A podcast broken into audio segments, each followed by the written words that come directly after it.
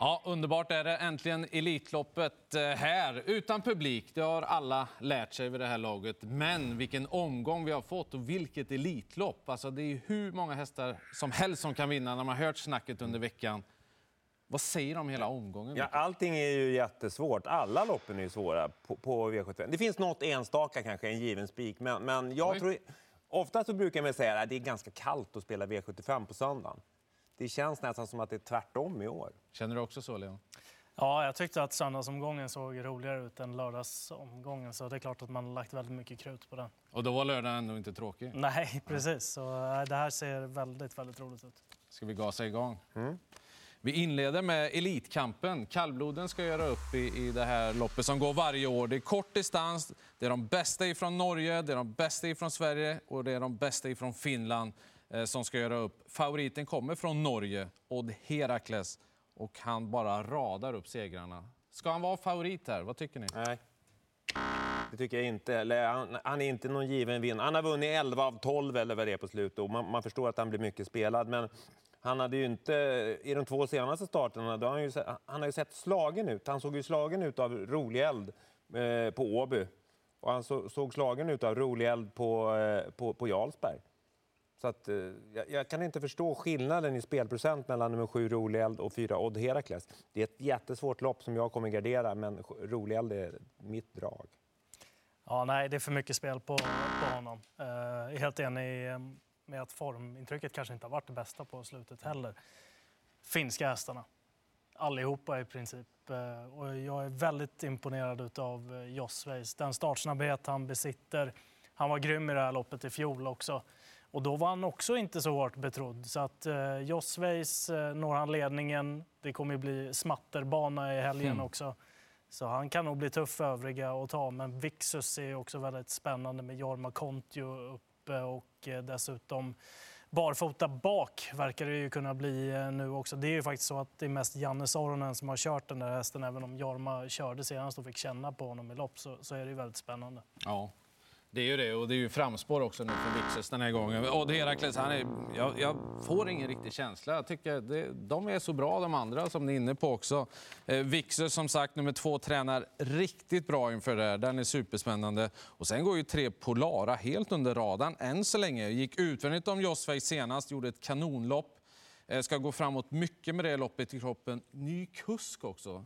På ett ganska gammalt kallblod nu, Ika Nurmonen, från ett bra läge. Ja, det, det är superspännande alltså. Vilket lopp det Det blir. var ju 2017 Polara vann. Ja, eller? jag tror det. Ja. Ja. Och den har varit med och kämpat många Ja, ja. gånger. då. är ju alltid bra. Vi går vidare till andra V75-avdelningen, fyraåringseliten för ston. Här är väldigt jämnt. Sex Tonic blir eh, favorit. Jag vet inte vem som ska vara favorit, men jag blir ändå lite överraskad att hon är det. Jag, jag kan börja. Ja. Drar jag rött på henne. För att hon är inte speciellt snabb ut. Det är ju kort distans. Och hon har ju också någon gång galopperat bakom bilen, även om det var kanske ett tag sedan.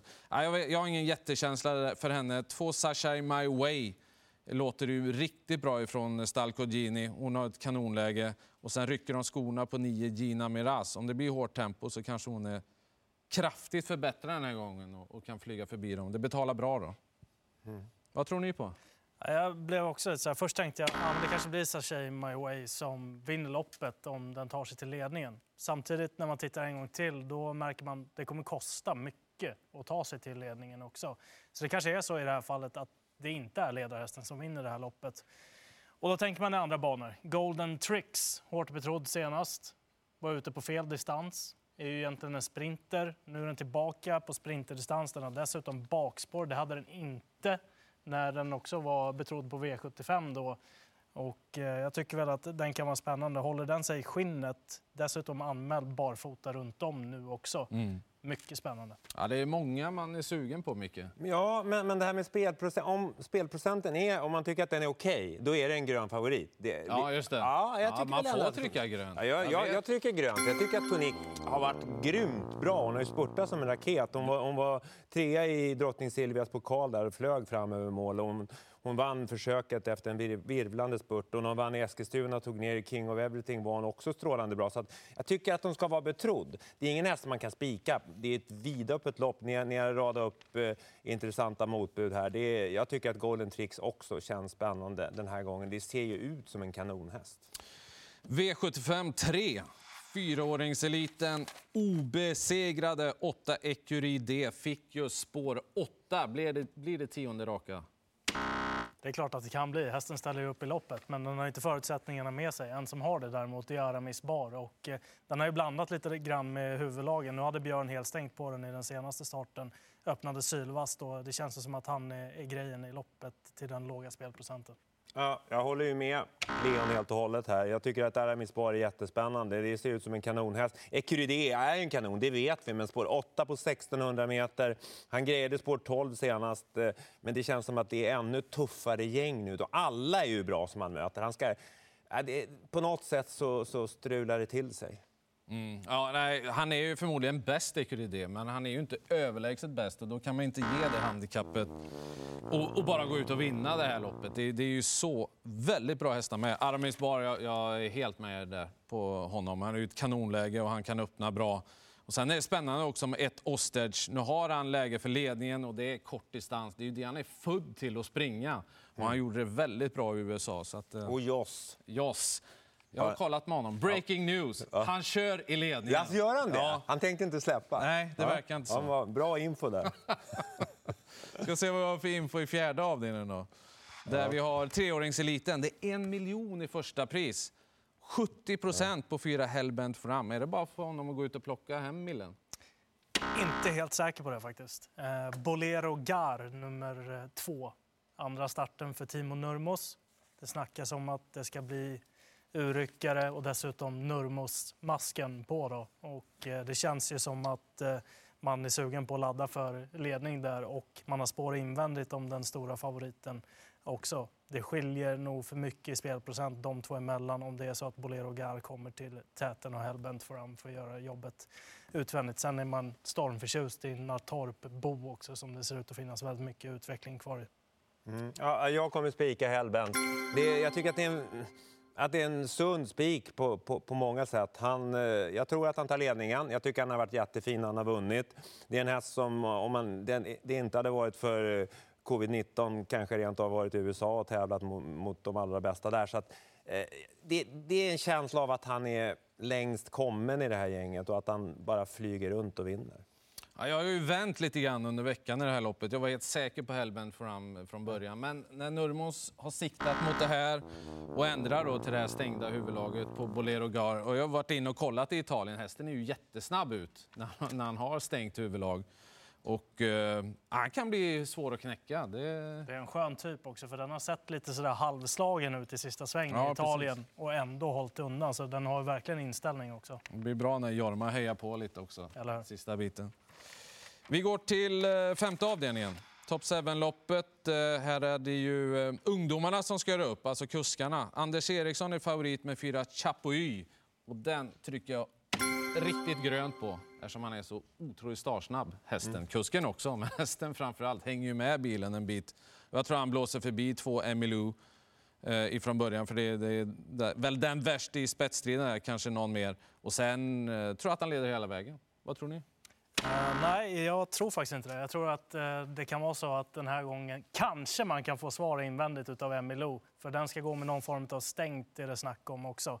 Det är klart att det är en tuff uppgift att ta emot Chapuis, men skulle det bli lite utdragen körning så har ju Tabasco CD ett bra spår, en bra startrygg och han kommer nog hamna en bit fram. Jag kollade med Jocke Granlund också. Det var första helstängt senast.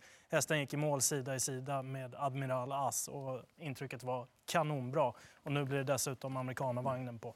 Ja, jag tror ju också på Tabasco CD, men jag tycker väl ändå att Chapuis ska vara hårt betrodd. Så att, trycker man grönt då, eller? Jag tror att man gör det. Eh, jag, kommer, jag, jag kommer med båda. nu, nu gjorde du det i alla fall. Tabasco CD, jättespännande, men Chapuis tar ledningen kort distans, springer 10 blankt kanske. Så det, det, är mm. klart att det är svårt att slå honom, men, men jag kan inte spika. Eh, Det viktigaste att veta inför Top 7 då. Jag säger fyra Chapuis. Jag är med på nio Tabasco Ceder. Han kommer göra ett jättelopp. Och Emilou smyger med bakom eh, ledaren där. Så 2, 4, 9 hamnar väldigt högt på min rank. Mats Djuse är otroligt skicklig för ett sånt här lopp. Han har en häst som kommer med full form eh, också som han får köra här åt. Björn Goop som imponerade senast trots tolfte spåret Ja, så fin. är den nog en bit fram också. Äntligen framme vid Elitloppet. Första försöket. Det är ju så jämnt spelmässigt. Missile Hill är det som är favorit just nu från spår 4. Vem tar ledningen, Leon?